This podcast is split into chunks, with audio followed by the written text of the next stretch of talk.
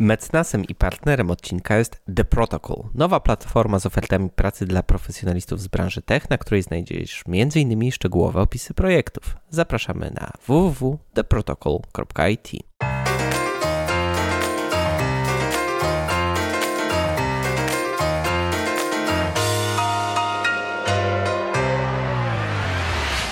Cześć, to jest podcast Nie Tylko Design, a ja nazywam się Tomasz Skórski. W tym podcaście rozmawiam o projektowaniu, szeroko pojętym designie i cyfrowych produktach.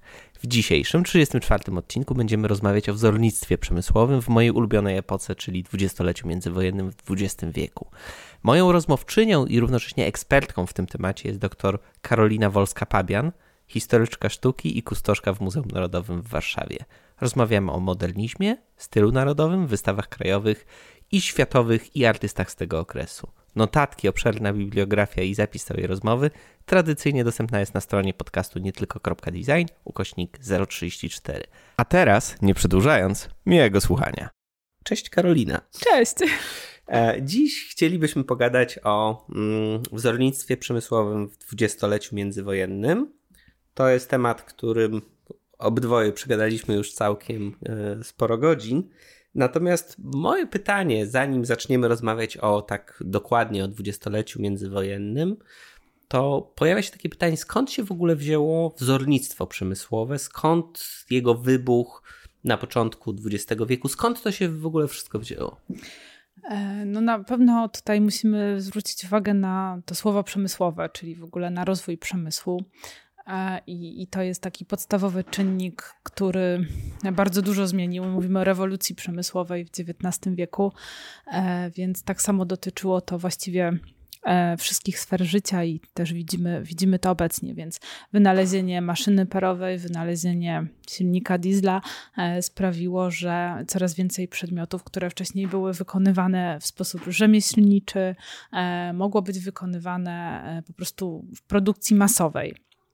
E, I to jest ta druga połowa XIX wieku, ale wtedy też y, no, dosyć szybko zauważono, że niestety jakość tych produktów e, wykonywanych tak masowo, przemysłowo jest bardzo niska w porównaniu do, do tych wykonywanych takimi tradycyjnymi metodami ręcznie. No i to był ten moment, kiedy właściwie też wkroczyli artyści. Na pewno tutaj warto zwrócić uwagę na e, angielski ruch Arts and Crafts z połowy XIX wieku.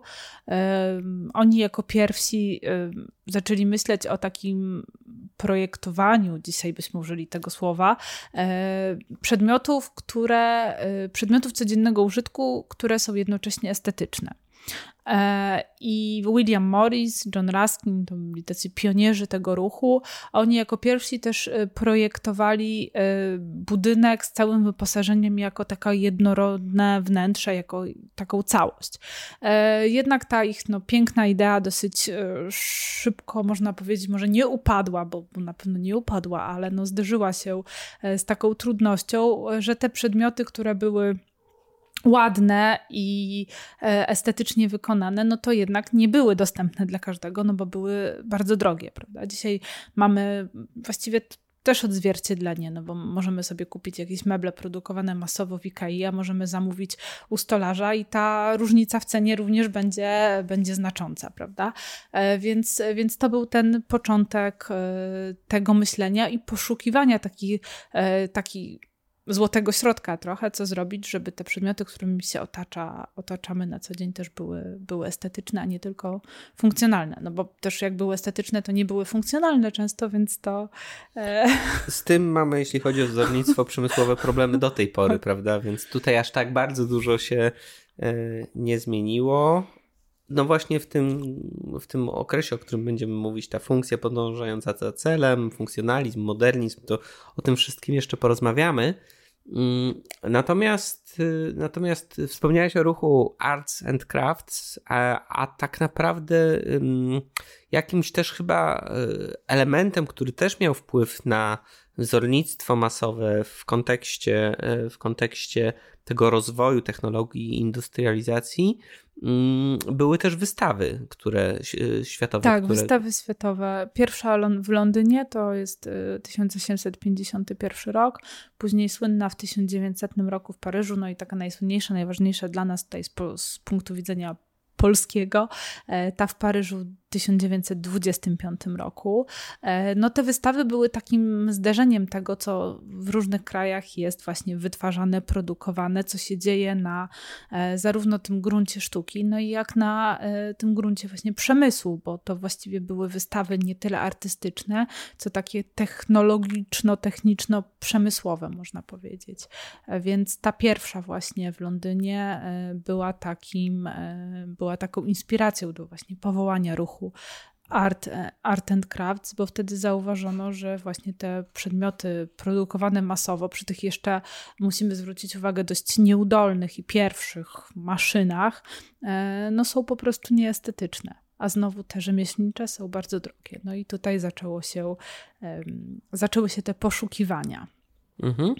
E, dobra, i e, mamy ruch Art and Crafts, a potem się magicznie pojawia kolejny trend, tak? Czyli pojawia się nam w wzornictwie przemysłowym niejako e, secesja, chociaż e, tak jak kiedyś o tym rozmawialiśmy na tak zwanym poza antenium, e, pojawia się, pojawia się w różnych krajach i wygląda, wygląda różnie. Tak. Secesja na przełomie XIX-XX wieku właściwie obejmuje całą Europę. Tutaj na naszym gruncie polskim mówimy o, o młodej Polsce.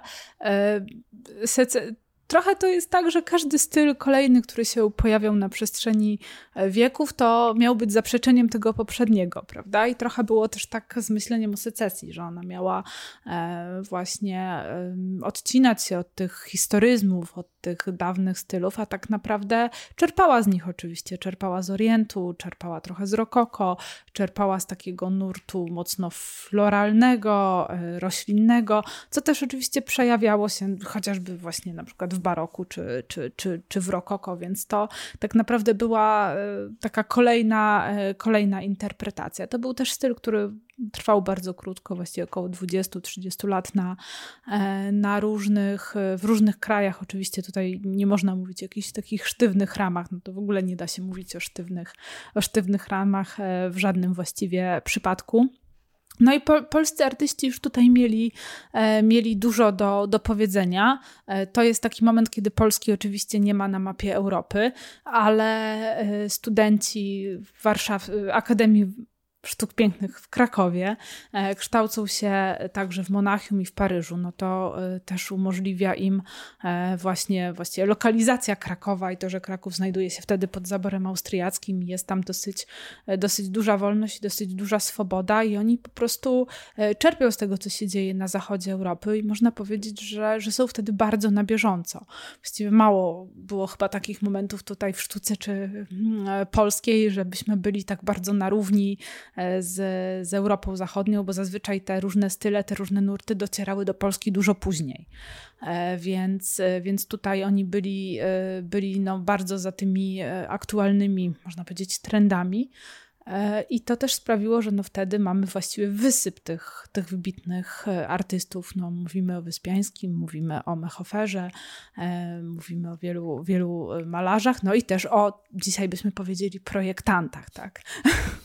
E, wtedy, wtedy można powiedzieć, że takiego słowa, e, słowa nie było. I też w Krakowie, e, na fali tego, co się dzieje dzieje w Europie, na, tego, na fali tego poszukiwania, no, takiego rzemiosła przemysłowego już tutaj, czyli przedmiotów codziennego użytku, produkowanych przemysłowo, ale funkcjonalnych i estetycznych, dostępnych właściwie e, dla każdego, to dociera oczywiście też do Krakowa i tam powstaje pierwsze na, na gruncie polskim Towarzystwo Polska, Polska Sztuka Stosowana. Sztuka stosowana do przemysłu, to było jakby to całe określenie, stąd to określenie e, w nazwie też i później przeszło też do, do takiego mm, jakby potocznej mowy, sztuka stosowana. To jest właściwie to samo, co użytkowa, czy też dekoracyjne, czy też rzemiosło artystyczne. Tutaj możemy jako synonimy to potraktować. Jeśli jesteśmy w okolicach roku tego 1900, Nego. 1910 orientacyjnie, jak wyglądał wpływ Warszawy? Czy w ogóle Warszawa już miała jakieś swoje standardy związane z, z rolnictwem przemysłowym albo jakiś sposób kształcenia, czy to jeszcze jednak było trochę wcześniej, zbyt wcześnie zabór rosyjski, który też implikował mm, jakieś ograniczenia. Jak to wyglądało? No to jest bardzo ciekawy temat, który też przyznam szczerze zgłębiałam niedawno przy okazji właśnie różnic pomiędzy środowiskiem artystycznym w Krakowie i w Warszawie w tym, w tym okresie. E, no Warszawa była, tak jak słusznie wspomniałeś, pod zaborem rosyjskim i tutaj sytuacja wyglądała zupełnie inaczej. I mimo, że istniało już Towarzystwo Zachęty Sztuk Pięknych, e, mimo, że istniały wydawnictwa, e, takie opiniotwórcze gazety jak Chimera czy Tygodnik Ilustrowany, no to cały czas nie było szkoły artystycznej, takiej wyższej szkoły artystycznej, bo były momenty, no istniała tak zwana klasa Gersona, klasa rysunku rysunkowa, ale to była właściwie prywatne takie lekcje rysunku. Tak, oczywiście e, Gerson wychował rzeszę tych artystów, ale, ale no to nie była uczelnia wyższa. E, później była e, chwilę przy Uniwersytecie Warszawskim działała Szkoła Sztuk Pięknych, ale bardzo szybko zamknięta po powstaniu listopadowym, więc tutaj cały czas tego nie było i dopiero właściwie ze sprawą artystów krakowskich w 1904 roku powstała Szkoła Sztuk Pięknych w Warszawie. I była to szkoła prywatna. I była to szkoła, która właściwie była pod zarządem e, Akademii Sztuk Pięknych w Petersburgu, więc ona e, takiej pełnej autonomii nie miała, no i też była prywatna, to była zupełnie, zupełnie inna sytuacja. E, I właściwie możemy mówić dopiero po po odzyskaniu niepodległości po 18 roku o Państwowej e, Szkole Sztuk Pięknych, właściwie reaktywowanej w 23 roku, czyli też nie od razu, e, która dopiero w 32 roku stała się akademią. Można powiedzieć, że przypomnieć, że Akademia Krakowska dostała ten status akademii w 1900 roku, czyli 32 lata wcześniej niż, niż ta warszawska, więc no tutaj ta sytuacja była, była zupełnie inna i można powiedzieć, że ten wy wybuch takiego e, szkolnictwa artystycznego na, e, na wysokim poziomie był dopiero w tym dwudziestoleciu międzywojennym. Ale za to było to szkolnictwo o zupełnie e, innym programie niż, niż ten krakowski. To faktycznie jest bardzo ciekawe i chciałbym, żebyśmy jeszcze potem mm, pod koniec o tym porozmawiali. Mm, ale jesteśmy właśnie w okolicach tego 1900-1910 roku jeszcze Bauhaus się nie pojawił, mhm. jeszcze właściwie, jeśli chodzi o funkcjonalizm, to też ciężko mówić, żeby pojawiły się jakieś jego e, trendy. Mamy jakąś ludowość. Ludowość, jakieś chyba zaczątki tak zwanego stylu narodowego. Mm, jak właściwie pojawiły się kwestie związane z ludowością we wzornictwie przemysłowym, bo tak jak mówisz o młodej Polsce, to w młodej Polsce na tyle ja oczywiście jako ignorant e, się orientuję, to tam faktycznie ten powrót do natury był mocno zauważalny. Tak.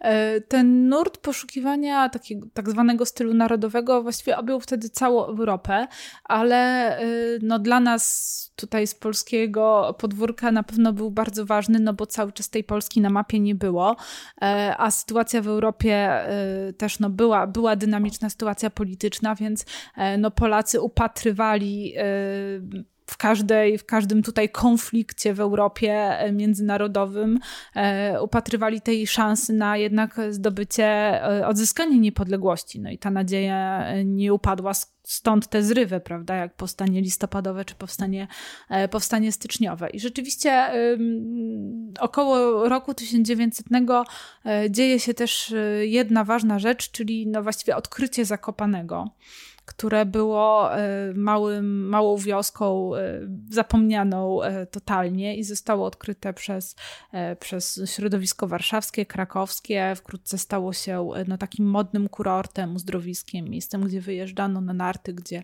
gdzie wyjeżdżano no, też uprawiać tą turystykę górską. I, I to był na pewno taki ważny, ważny czynnik, bo ci artyści, którzy tam docierali, Witkiewicz na przykład. O, oj, ojciec, o, ojciec, ojciec ojciec Stanisław Witkiewicz, zafascynowali się tą, tą lokalną architekturą, tym lokalnym rzemiosłem wytwarzanym wytwarzanym tam przez, e, przez mieszkańców. I to była taka inspiracja dla nich, żeby ten e, styl właśnie narodowy, ten styl, e, który miałby być takim przewodnim nurtem artystycznym w tym kraju, który ma się wkrótce odbudować, bo oczywiście cały czas te nadzieje były, e, oprzeć właśnie na tym stylu, który później no, został nazwany stylem zakopiańskim. To Witkiewicz opublikował nawet taką broszurkę, właśnie styl, e, styl zakopiański i tam jakby się do tego, e, do tego odwoływał. No ale nie tylko tym stylem zakopiańskim, ale jakby całą tą ludowością artyści byli zafascynowani, no też tą sztuką huculską jak najbardziej, więc, więc to, to było taka, taka dla nich ważna, e, ważna inspiracja, ale to, to nie było, mm, znaczy no styl zakopiański jest charakterystyczny dla Polski, ale jakby sam nurt nie był, e, nie był charakterystyczny. Ale mówiąc o tym mm, stylu zakopiańskim, de facto mówimy też o jakichś motywach florystycznych tak. w dużej mierze. Mówimy Geometrycznych też, też mhm. bo to właściwie jest takie połączenie, to też wykorzystanie materiału, drewna, to jest też przecież oparte na, na lokalnych materiałach. Spinki, z tego co pamiętam, tam też są jakieś takie e, dość istotne, bądź jakieś brosze w, w właśnie w, w tym w, w, tych strojach. Tak, tak, tak. No, tak, tak, najbardziej. Inspiracja też strojem. E, no a sztuka ludowa zawsze wynika z tego, co, co jest jakby pod ręką, prawda? No więc jak mamy halę i wypasamy owce, to mamy wełnę. Jak mamy wełnę, to robimy z nich ubrania. Jak mamy lasy, to wycinamy i mamy drewno, więc to jakby jest, jest takie bardzo, bardzo naturalne. To, to trzeba sobie też uzmysłowić, dlaczego w niektórych rejonach jakieś tam materiały się bardziej wybijają niż, niż inne. To jest to właśnie zwrócenie się ku naturze. Mm, przygotowując się do tej rozmowy, mm, trochę poczytałem w ogóle o stylu, o stylu zakopiańskim i też byłem w Muzeum w Zakopanem oraz w wystawie e, w Krakowie, zresztą na której wiem, że ty też byłaś. E, notatki e, i linki do tej wystawy oraz linki do katalogu z tej wystawy będą w notatkach do tego odcinka.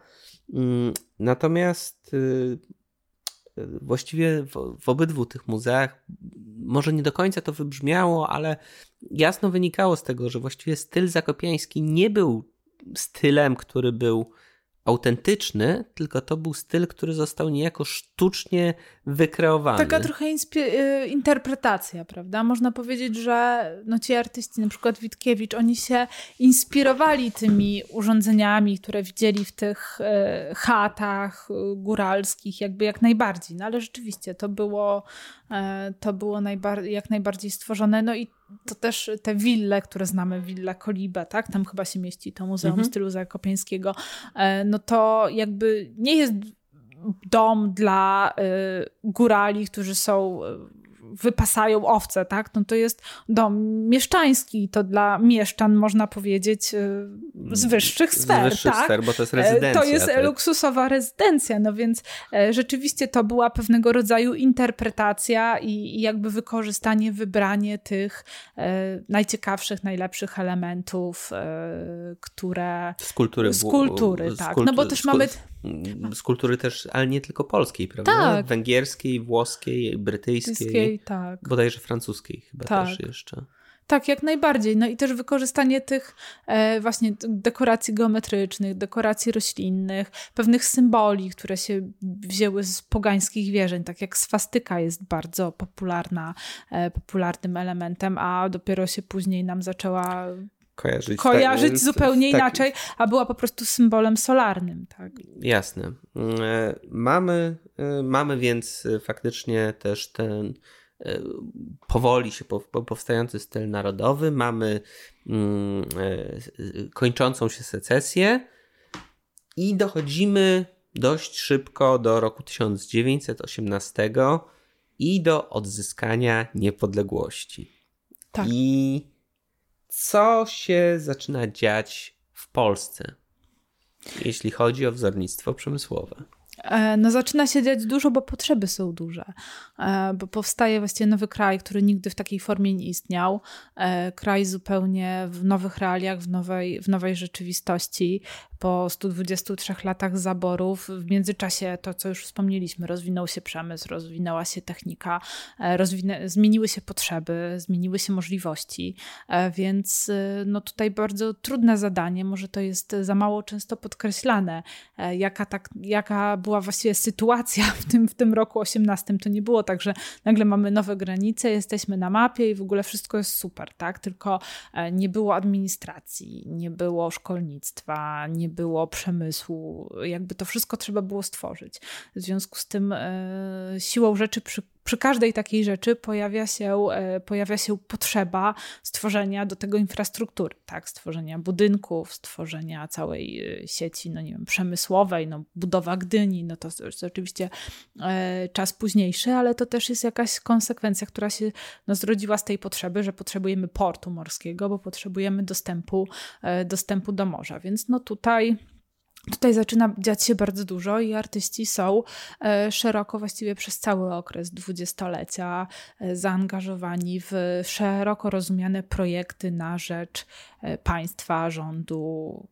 Od plakatów, opakowań, znaczków pocztowych na budynków ministerstw czy transatlantykach, kończąc, tak? Więc to jest właściwie cały, cały przekrój. No właśnie, bo tutaj mm, mówisz o tym, że się pojawia gigantyczna ilość potrzeb, natomiast ja się bardzo głęboko zastanawiałem, czy w Polsce, która nawet w tym 1918 roku była dużo bardziej rolniczym krajem niż jest teraz, czy była w 1945 roku, to gdzie tutaj jest w ogóle miejsce na przez, na wzornictwo przemysłowe, na ile to było priorytetem, na ile to było ważne e, w przestrzeni, na ile to było ważne dla ludzi. To miało znaczenie reprezentacyjne przede wszystkim, tak? No bo też trzeba było przekonać tych e, mieszkańców, obywateli do, do powiedzmy tej, tej władzy. Tutaj musielibyśmy już wejść y, w szeroko rozumianą historię, politykę i tak dalej, jak często zmieniały się rządy, jak, jak dynamiczna była sytuacja przez te,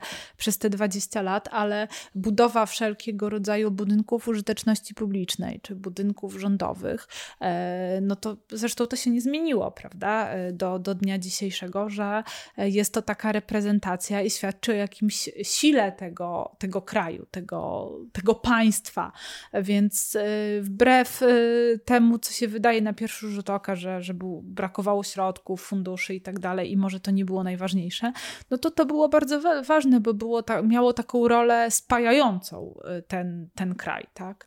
E, zarówno jakby wśród tutaj y, lokalnie po prostu mieszkańców, jak i na tej arenie międzynarodowej, gdzie też musieliśmy się jakoś y, wybić, nawiązać kontakty dyplomatyczne, których przecież nie było, jakieś relacje międzynarodowe, no to e, ta, ta funkcja reprezentacyjna reprezentacyjna była no, bardzo istotna też.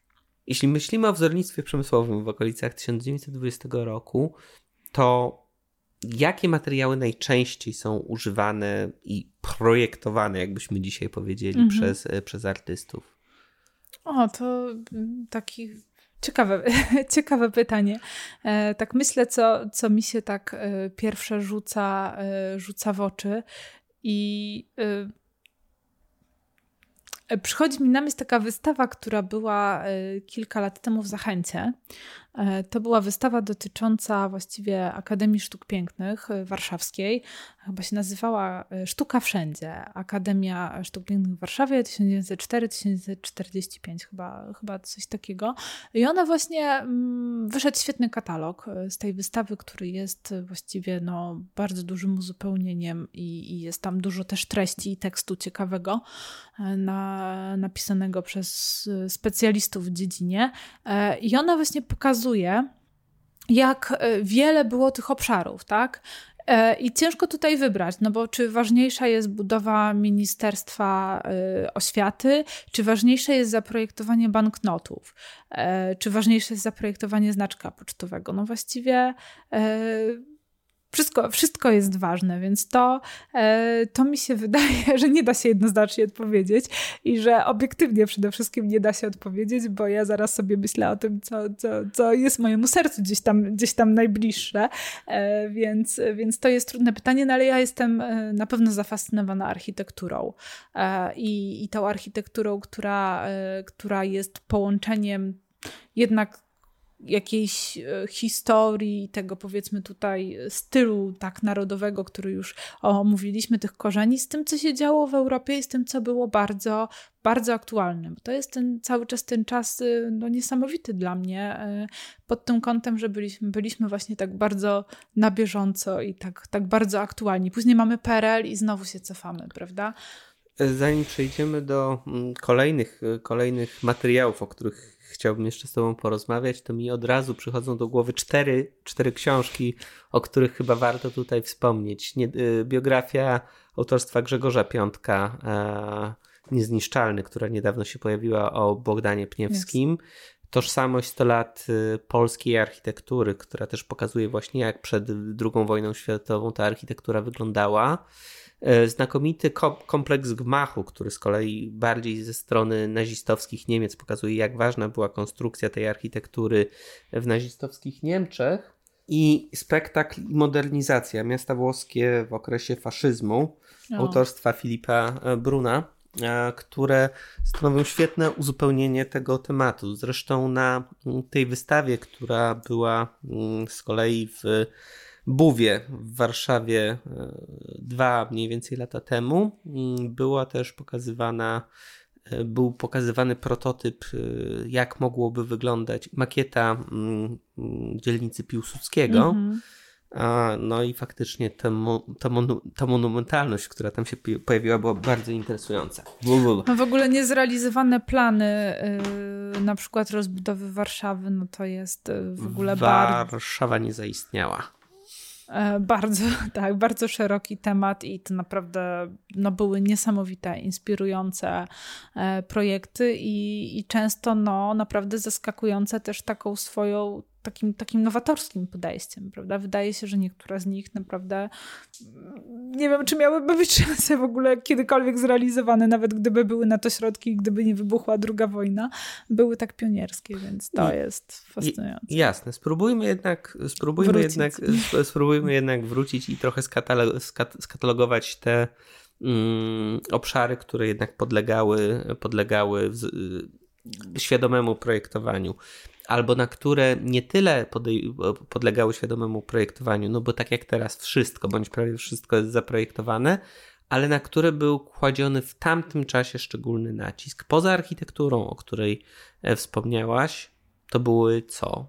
E, no na pewno y, takie podstawowe rzeczy do funkcjonowania państwa, czyli banknoty, no bo powstała w ogóle nowa waluta, czyli polski złoty. Przecież też y, takiej waluty nie było, więc zaprojekt, y, konieczne było zaprojektowanie banknotów, zaprojektowanie monet, zaprojektowanie znaczków pocztowych, więc e, to, to jest na pewno taki jeden obszar. No później, jak już e, się zaczyna rozwijać kultura, jak się zaczyna rozwijać szeroko rozumiany przemysł, no to oczywiście idą za tym, nie wiem, plakaty, opakowania i, i wszelkie tego typu rzeczy. Stryjeńska na przykład. Stryjeńska, Wedel, tak. Świetne, świetne plakaty, na przykład promujące linie transatlantyckie do, do, do Stanów, prawda, na przykład takie rejsy, więc tutaj no to, to, to jest temat kolejny szeroki, ale chociażby pudełka zapałek, prawda? Więc właściwie wszystko trzeba było od początku, e, od początku stworzyć. E, drugi temat, no to oczywiście te budynki, o których wspomnieliśmy, nie mogą stać puste, więc całe wyposażenie. Więc tutaj mamy meble, e, tkaniny, ceramikę i, i wszystko, co, co te pomieszczenia miało, miało wyposażyć. Szeroko, różnego rodzaju pomieszczenia, tak od od e, mieszkań poprzez te wszystkie e, budynki użyteczności, czy też, e, czy też ministerstwa. No oczywiście tutaj bardziej technika, tak, czyli no, znamy jakieś projekty polskich tam samochodów, rowerów, motocykle, lokomotywa, a transatlantyki, które zostały zakupione, ich wyposażenie, to też była ta funkcja reprezentacyjna, no bo jak one wypływały świat, no to, to jednak tą Polskę gdzieś tam promowały, reprezentowały. No dobra, mamy rok 21 państwo już jako tako istnieje. Polska już jest po nawałnicy bolszewickiej. E, mamy już te zręby, zręby, na podstawie których można budować też sztukę, sztukę projektowania w Polsce. Mamy silny ośrodek w Krakowie, mamy jakieś kompetencje w Warszawie. No właśnie, i co się dzieje? Bo też się zaczynają pojawiać jakieś kolejne trendy powoli, tak? Zaczyna tak, w 2021 roku przede wszystkim zaczyna się przygotowania do wystawy paryskiej.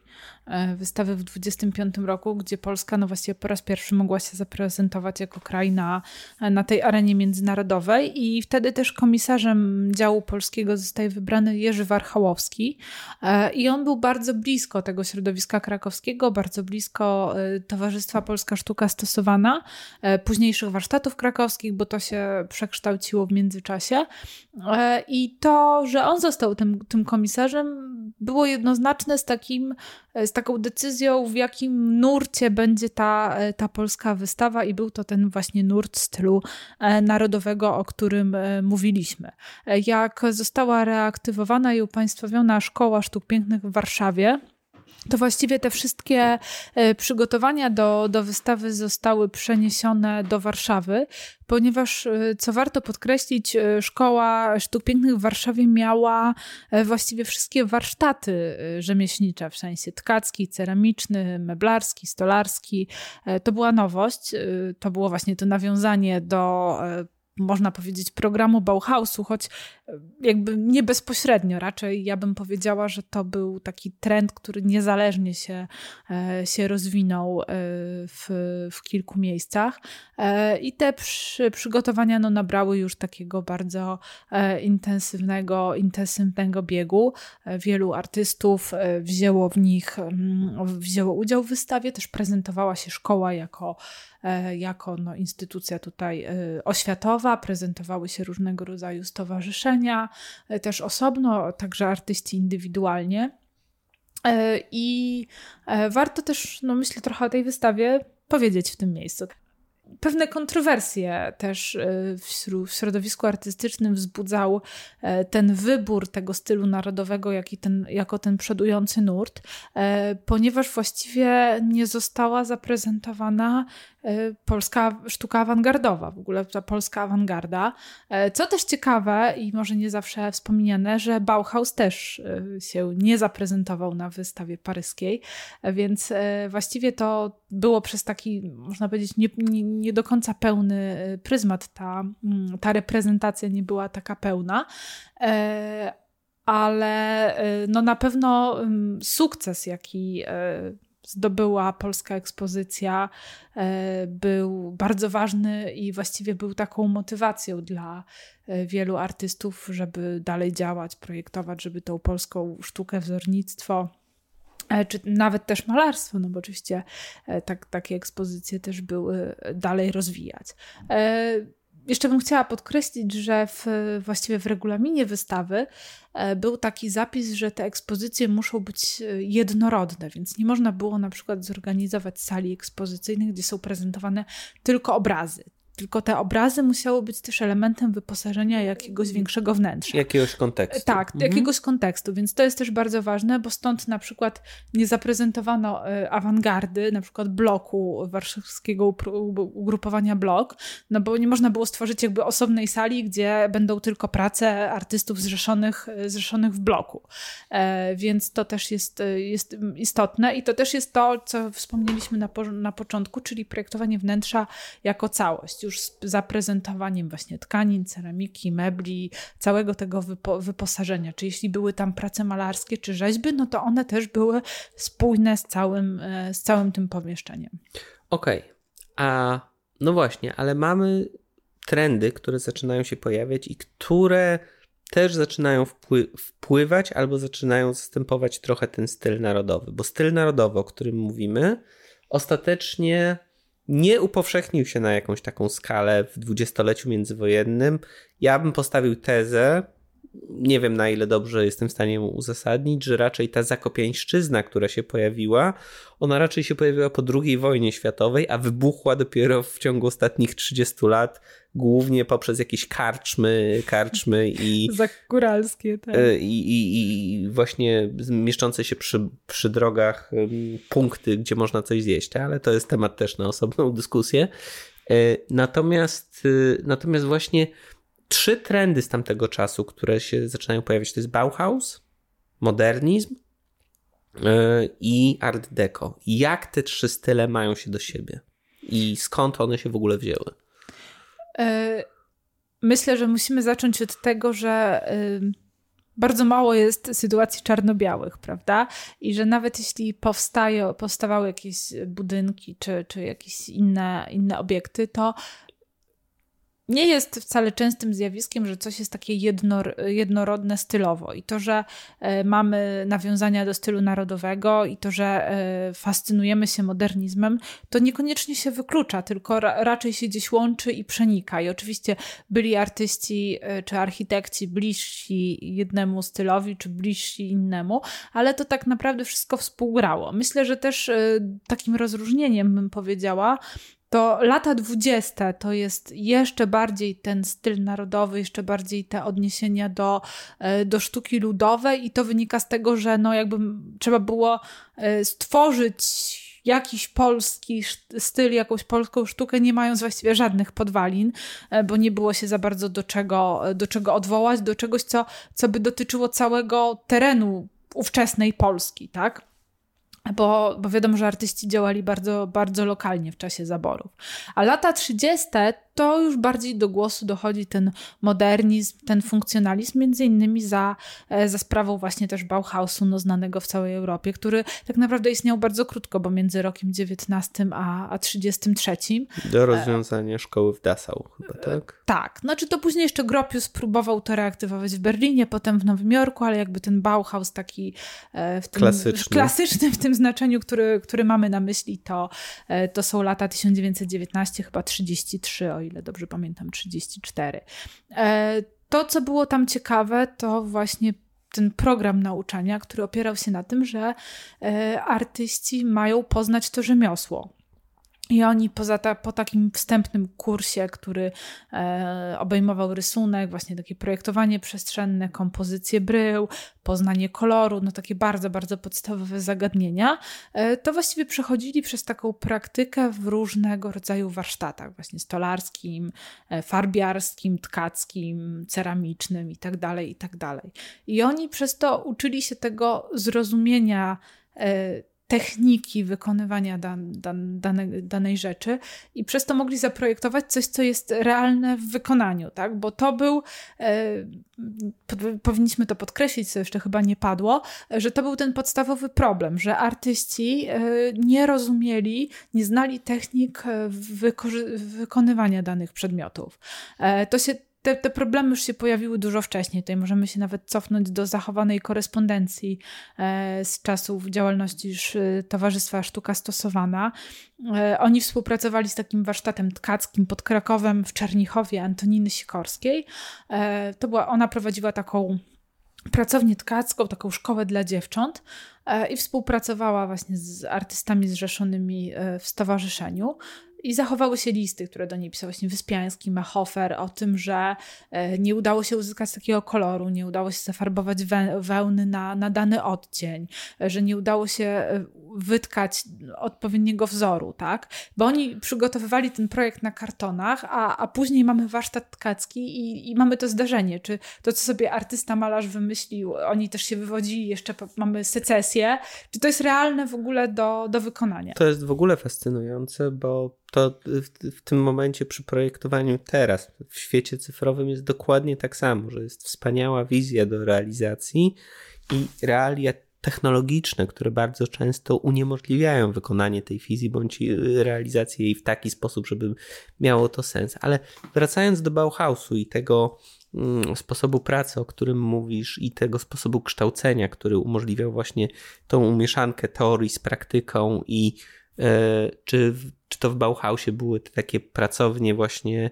Mm, e, rzeźby, pracownie stolarskie i, i mhm. tematyczne de facto. Tak, tak. E, I tam pracowali jakby rzemieślnicy, którzy mieli wykształcić tych, tych studentów, bo w ogóle Gropius uważał, że każdy rzemieślnik jest artystą, ale każdy artysta powinien być też dobrym rzemieślnikiem, prawda? I to był, to był ten klucz do poznania tej techniki. Jasne, ale tutaj mówimy o tym, w jaki sposób ci artyści y, byli y, kształceni, bądź jak ci rzemieślnicy byli e, kształceni. Natomiast pytanie, jak właściwie Bauhaus, modernizm i Art Deco, który tam tutaj, tutaj jeszcze cały czas mamy zaparkowany, jak one się objawiały w formie? E, no, Bauhaus przede wszystkim promował y, taką stronę użyteczną, tak? Czyli y, to, że przedmiot jest funkcjonalny, i prosty najczęściej, to niekoniecznie oznacza, że jest nieestetyczny. To jest też w sumie zmiana myślenia, bo y, to, to już tutaj jakbyśmy się cofnęli do art and crafts wspomnianego, to, to, to Morris też uważał, że ze wszystkich rzeczy niepotrzebnych najniepotrzebniejszy jest ornament.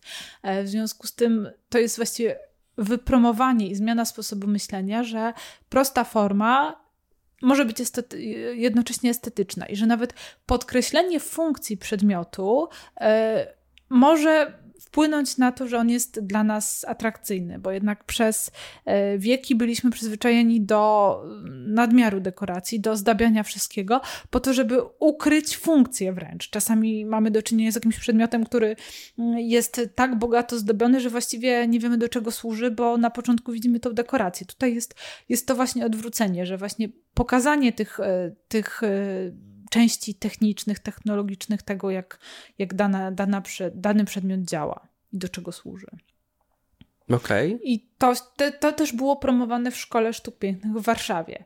I co ciekawe, było promowane już w tej pierwszej szkole, która była, powstała na początku XX wieku, zanim jeszcze powstał Bauhaus co nam też pokazuje, że to było, było jakby niezależne, yy, niezależnie pojawił się ten sam trend myślenia, że, że jakby nie, może, nie mamy żadnych dowodów, bo zarówno wśród y, wspomnień profesorów, jak i wspomnień e, studentów szkoły warszawskiej, żeby oni bezpośrednio odwoływali się do Bauhausu. To się pojawiło niezależnie, że właśnie trzeba poznać, y, poznać tą technologię i projektować przedmioty funkcjonalne, użyteczne, ale też też niekoniecznie takie dekoracyjne. Okej, okay, słuchaj, bo często się pojawia takie, te, pewne takie znaki zapytania, na ile nauki Bauhausu, czy trend związany z Bauhausem i funkcjonalizm i modernizm to jest to samo, a na ile można to rozróżnić? Jak to można wyjaśnić naszym słuchaczom?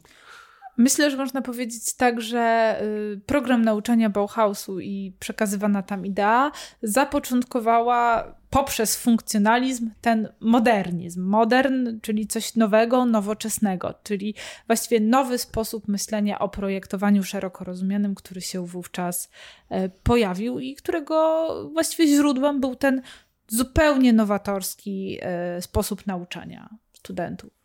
Jako też jednocześnie rzemieślników i artystów. Mhm.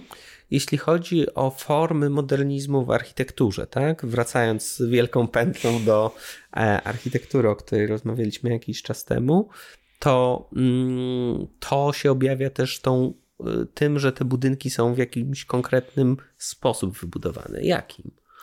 E, no to też wynikało ze zwrócenia uwagi na takie potrzeby człowieka na potrzeby takiego wygodnego życia, czyli na przykład to był czas, kiedy artyści, architekci przeprowadzali, można powiedzieć, badania, tak byśmy dzisiaj powiedzieli, na temat tego, nie wiem, ile światła powinno y, dziennego wpadać nam do mieszkania, żebyśmy się czuli komfortowo, czy jaka powinna być wysokość pomieszczenia, w związku z tym, jak duże powinno być, nie wiem, okno.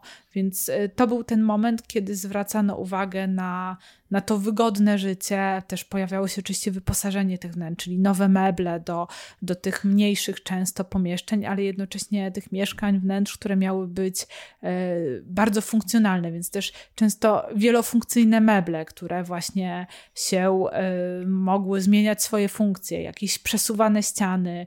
To wszystko miało być takie no, najbardziej e, możliwe do dostosowania do, do życia domowników, do sytuacji, w której się, się się znajdują. E, oczywiście musimy powiedzieć, że mówimy o jakimś tam wycinku tak, e, życia, bo to tak wszystko e, pięknie brzmi i mówimy sobie tutaj o, o super pięknych, funkcjonalnych, wygodnych projektach, ale też chciałabym, żebyśmy jednak to powiedzieli, że że to nie było tak, że już e, wszyscy Polacy w dwudziestoleciu międzywojennym żyli sobie w tych e, pięknie zaprojektowanych przez, e, przez wykształconych architektów wnętrzach, no bo tak naprawdę wielu, wiele osób żyło, żyło w skrajny, skrajnie złych warunkach, tak? I, i kwestia kanalizacji czy, czy braku prądu nie była wcale rzadka, tylko była bardziej powszechna niż te super komfortowe nowe osiedla, które powstawały na, wiem, na Żoliborzu, Rakowcu czy, czy też w innych oczywiście polskich miastach. Hmm, czy Mokotowie. Czy Mokotowie. Um, Okej, okay, tutaj też nam się cały czas tak trochę mm, pobocznie traktujesz Art Deco jako zupełnie osobny trend. Właściwie dlaczego? Nie, nie, nie traktuję pobocznie, bo Art Deco jest bardzo ważne, jeśli wrócimy do wystawy paryskiej w 2025 mhm. roku, bo właściwie e, to jest styl, który w wtedy, tak można powiedzieć, się wyklarował. Art deco, czyli od art decorative, czyli sztuka dekoracyjna, czy, czy też właśnie użytkowa. E, I założenia też były oczywiście takie, że to mają być przedmioty estetyczne, e, funkcjonalne, tylko też musimy zauważyć, że e, jednak wiele mm, czy budynków, czy, czy przedmiotów takich codziennego, powiedzmy, użytku w nurcie art deco, to były jednak przedmioty luksusowe i wykorzystywano na przykład bardzo luksusowe materiały, mm, takie jak egzotyczne gatunki drewna, jak, jak szylkret, jak e, masę perłową, e, różnego rodzaju no, dekoracje, e, bardzo takie no, bogate, tak niby proste, niby bardziej geometryczne, niby uproszczone w stosunku do na przykład tego, co nam się kojarzy jako secesja, czyli w ogóle totalny brak symetrii, ale jednak tak naprawdę to były, były przedmioty w dużej mierze luksusowe, czyli znowu niedostępne dla dla każdego. I... Ale na, na gruncie polskim art deco i,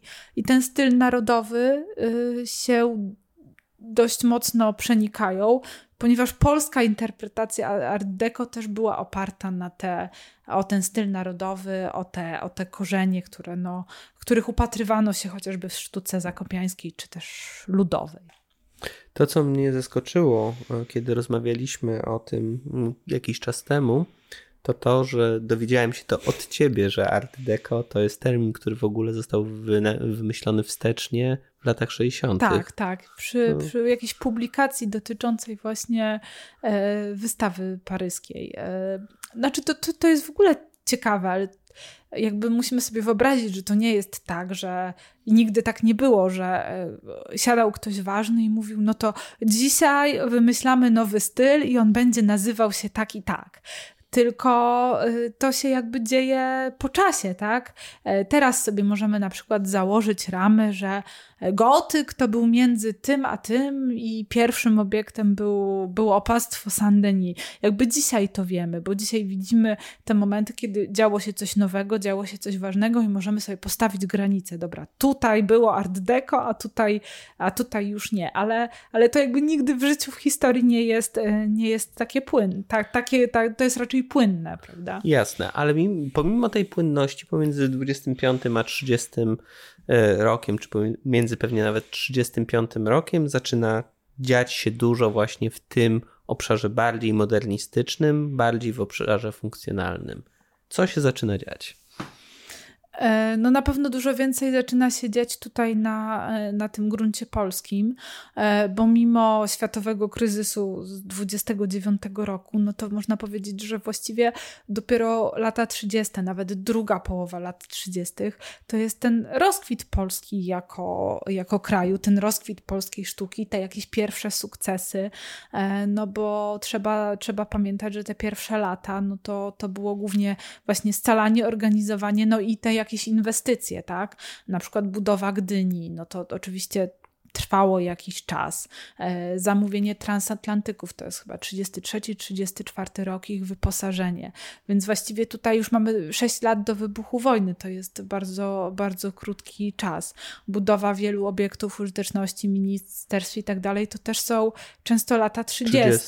Tak, więc to dwudziestolecie, no to zwróćmy uwagę, to jest tylko 20 lat. To jest naprawdę bardzo, bardzo krótko, z czego, jak już wspomniałeś, pierwsze kilka lat to jeszcze jest zmaganie się z ustaleniem granic, e, wszelakie plebiscyty, powstania śląskie, wojna polsko-bolszewicka, więc tak naprawdę, a, a rok 38-39, no to już były czasy niespokojne.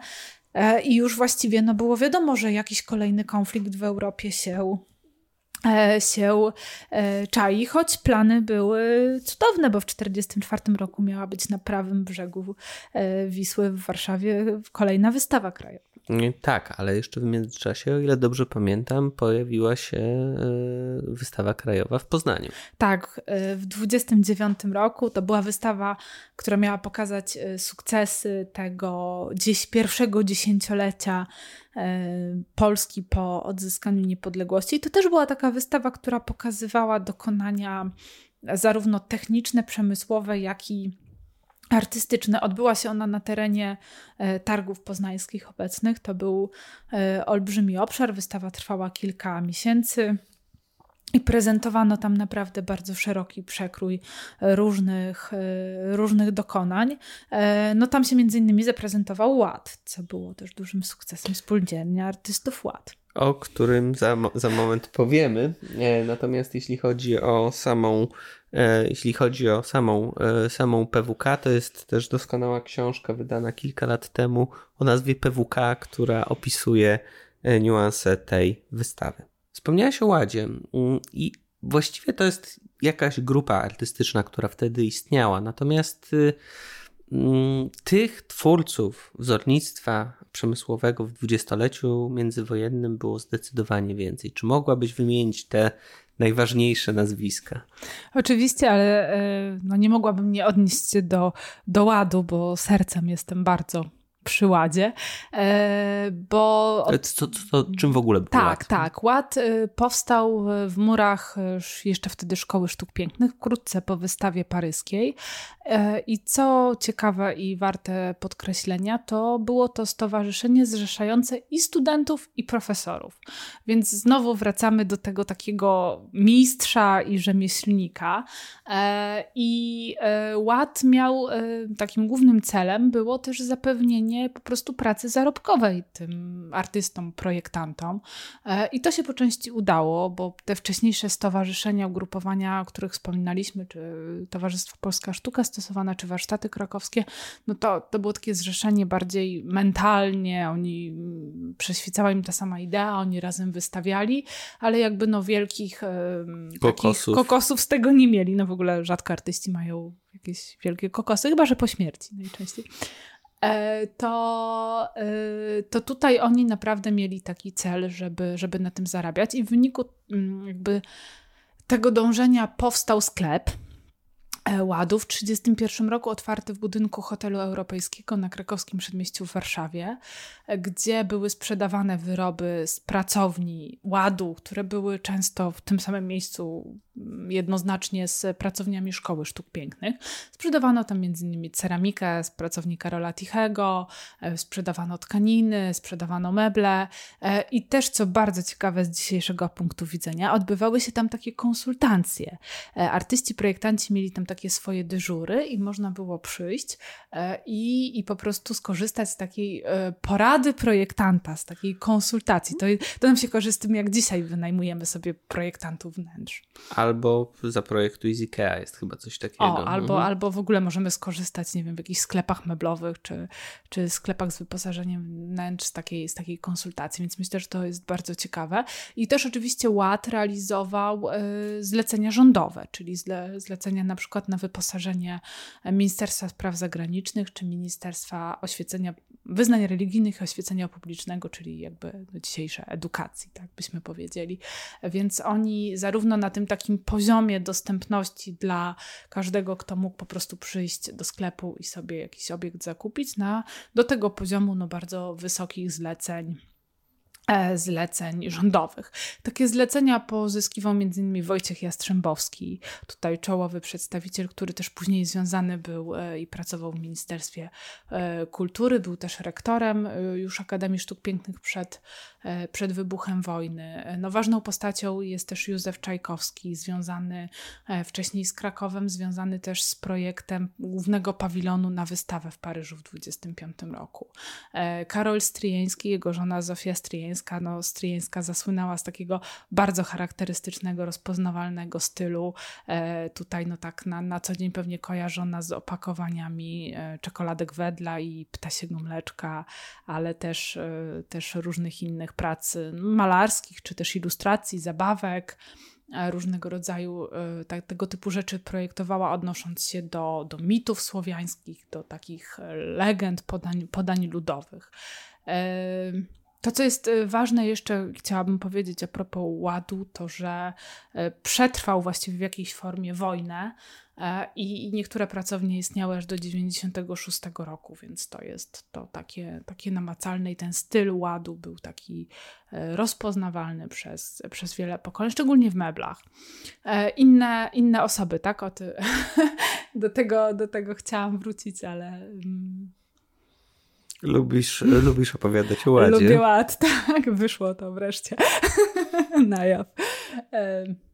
Tak, na pewno trzeba podkreślić, że profesorowie y, Szkoły Sztuk Pięknych jakby wykształcali kadrę y, tych swoich uczniów, więc y, każdy z nich, no na przykład w dziedzinie ceramiki Julia Kotarbińska czy Wanda Golakowska, która później kontynuowała to kierowanie pracownią po, po wojnie. W międzyczasie powstał Instytut Propagandy Sztuki, więc to, to właściwie jest jakaś grupa nazwisk, które jeśli wejdziemy w ten temat i zaczniemy się tym tym interesować, to widzimy, że oni się pojawiają albo w Szkole Sztuk Pięknych w Krakowie, albo w szkole w Warszawie, albo w Towarzystwie Polska Sztuka stosowana w warsztatach krakowskich, potem na wystawie, potem często w Ładzie, więc y, to było, to było kilka takich osób, które kilkanaście nazwisk, które są tutaj, e, które są powszechne.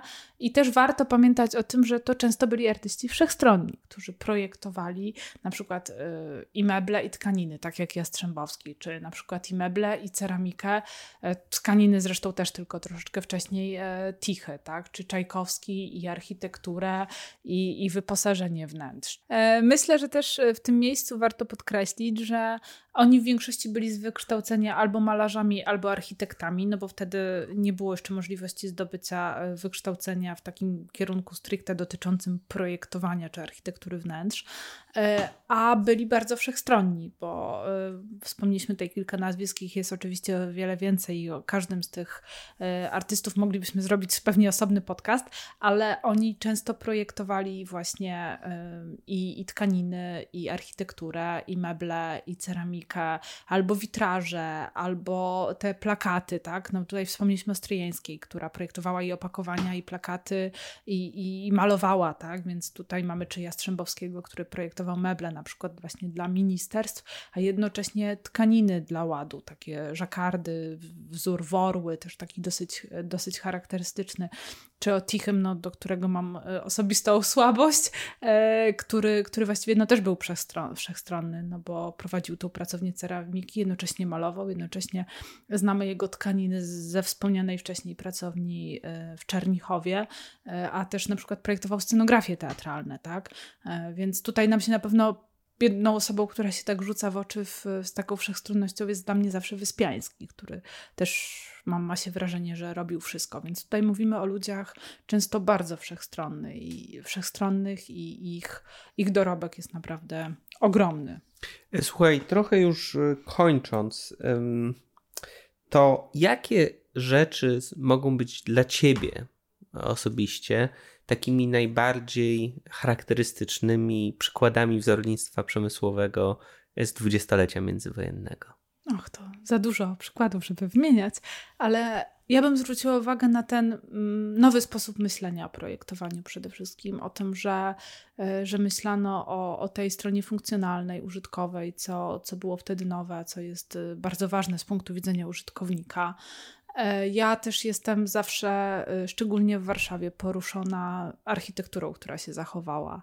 E, no to jest szczególnie odczuwalne tutaj, znając historię Warszawy i wiedząc, jak niewiele, niewiele obiektów się zachowało, więc te budynki ministerstw, czy Muzeum Narodowe w Warszawie, czy też Muzeum Narodowe w Krakowie, to też jest Och tak, wa ważne. Prze, prze, przepiękna tak. bryła budynku. Warto też zwrócić w ogóle uwagę, że budowano obiekty z przeznaczeniem na muzeum, tak? czego później przez wiele lat e, w ogóle w Polsce nie było i to właściwie dopiero teraz się pojawia, że na przykład jest budowane Muzeum Historii Polski na, na Cytadeli, tak? czyli gmach z przeznaczeniem na muzeum. Tego, tego właściwie nie było w PRL-u. To dopiero ostatnie 20 lat, prawda? Jest Dokładnie. Takim, I pieniądze unijne, które są też przy, sposobem na budowanie i finansowanie takich Dokładnie, budynków. to są budynki ponadczasowe, tak? One jakby, ta, ta architektura się, się nie starzeje, się nam nie nudzi.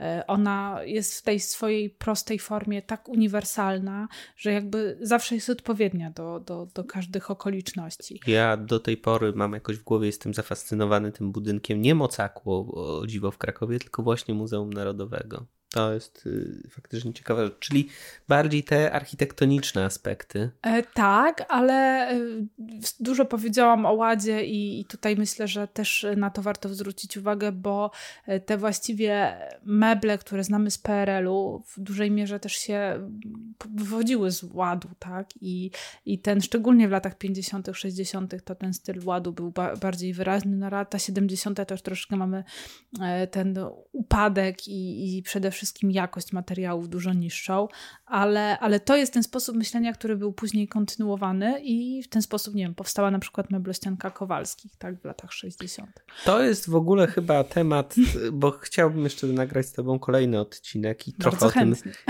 Ja również nie mogę się doczekać, kiedy, kiedy, kiedy nagramy to, e, ale właśnie o wzornictwie przemysłowym po II wojnie światowej w Polsce, myślę, że to jest doskonały temat na kolejny odcinek naszej wspólnej rozmowy.